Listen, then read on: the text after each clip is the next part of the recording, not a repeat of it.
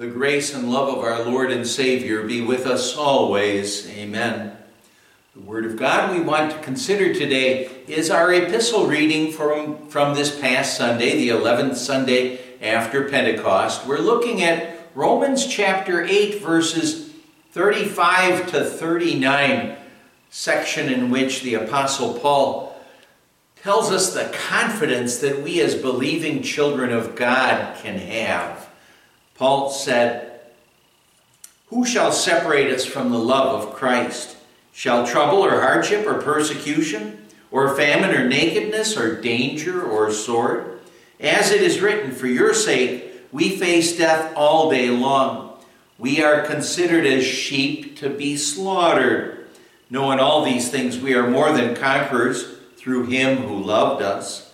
For I am convinced that neither death nor life, neither angels nor demons, neither the present nor the future, nor any powers, neither height nor depth, nor anything else in all creation will be able to separate us from the love of God that is in Christ Jesus our Lord.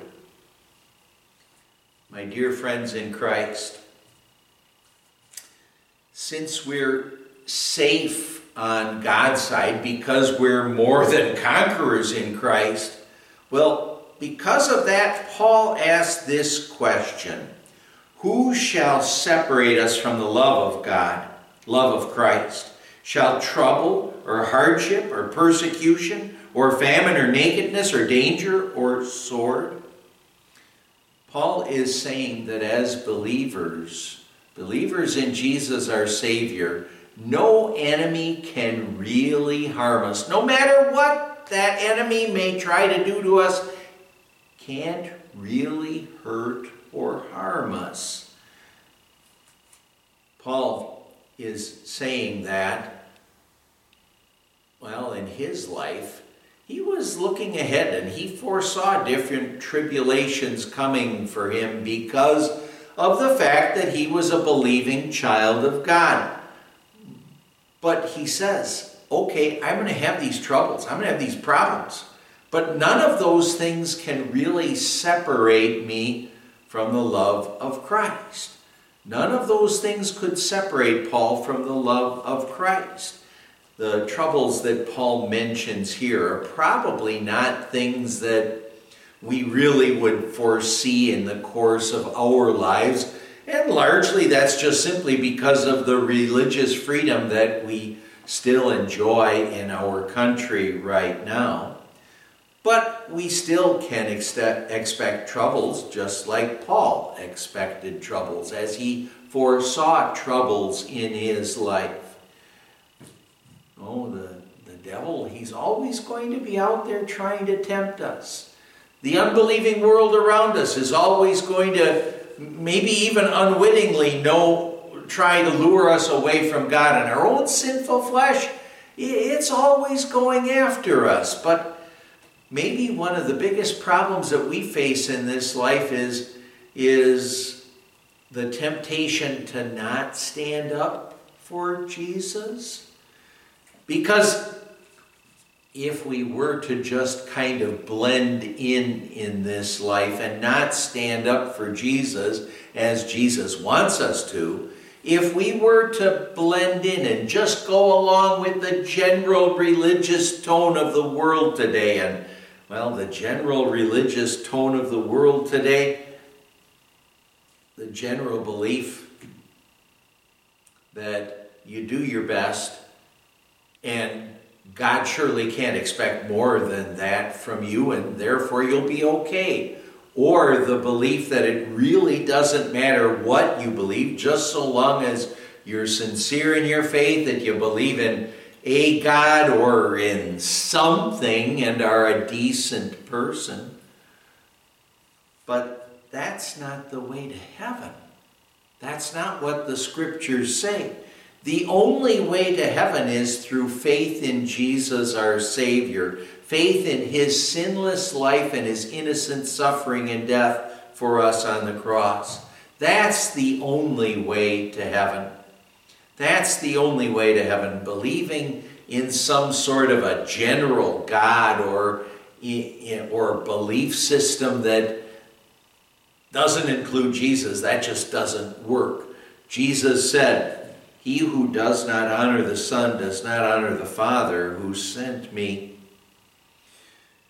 Paul then refers, quotes back to Psalm 44, which talks about persecution. He says, For your sake, for God's sake, we face death all day long. We are considered as sheep to be slaughtered believers in times before us had to fear death for their beliefs. They could possibly be executed or martyred for their faith. Yet they were more than conquerors in Christ because even if they lost their earthly life, well, losing their earthly life meant that then they had their eternal life. They had their eternal life. Today, we don't really think too much about the possibility of dying for what we believe. But we always have to recognize that that day may come, and the scriptures make it sound like that day may come.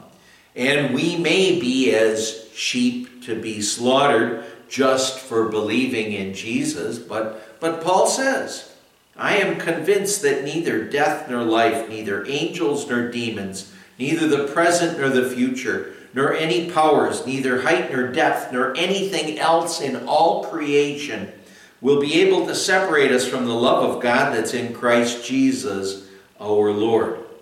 Through faith, Paul could say that. He could have that confidence.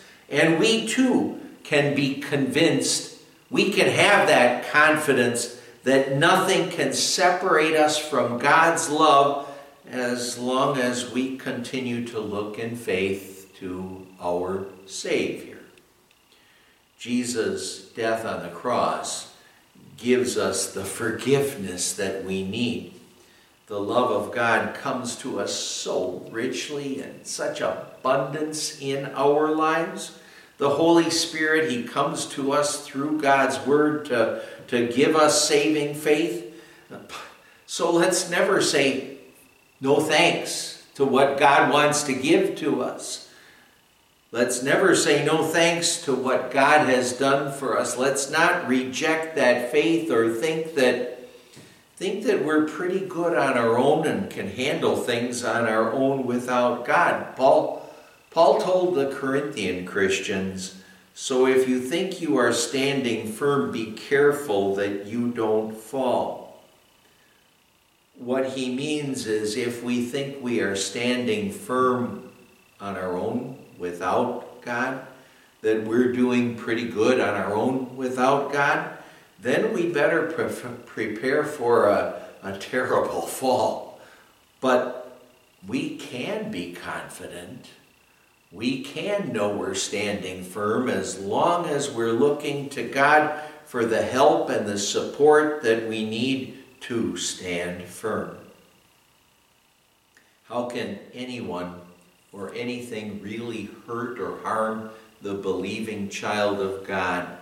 Oh, in a sense, we could say that we're a little bit like the superheroes in the movies or in the comic books that can have this force field around them and when with that force field around them when it's working strongly bullets or bombs or laser beams and other things can be hurled their way and they're safe and secure and in a sense that's what God's love does for us God's love in Jesus Christ, it keeps us safe and protected from all of the bombs and the laser beams that Satan, the unbelieving world, and our own sinful flesh would hurl our way to try to hurt or harm us. We're safe and protected in Jesus. Again, that says, nothing can separate us from the love of God in Christ Jesus.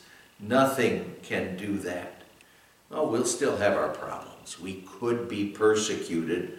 We may, well, a person could potentially lose his job or his friends because of his faith. He could happen that we might even lose our lives for our faith. But those problems are really nothing when we know that God has our names written in the book of life. See, we are more than conquerors in Christ. Oh, in the Olympics, in professional or school sports, a team or an individual may be the winner of a, of a, of a game or a contest or a meet, but sooner or later, what's going to end up happening is that that person or that team is going to end up losing. Someone's going to end up defeating them. But with God's believing team, which by the grace of God we're on, that's not possible. It's not possible for God's team to lose because the Holy Spirit has given us faith so we know Jesus as our Savior from sin. We're on God's side that cannot possibly lose.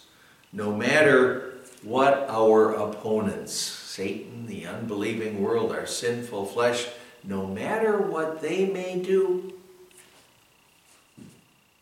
no enemy can really hurt or harm the believing child of God. We are more than conquerors through Christ who loves us. Our loving Heavenly Father will take us, His believing children, to be home with Him forever in heaven.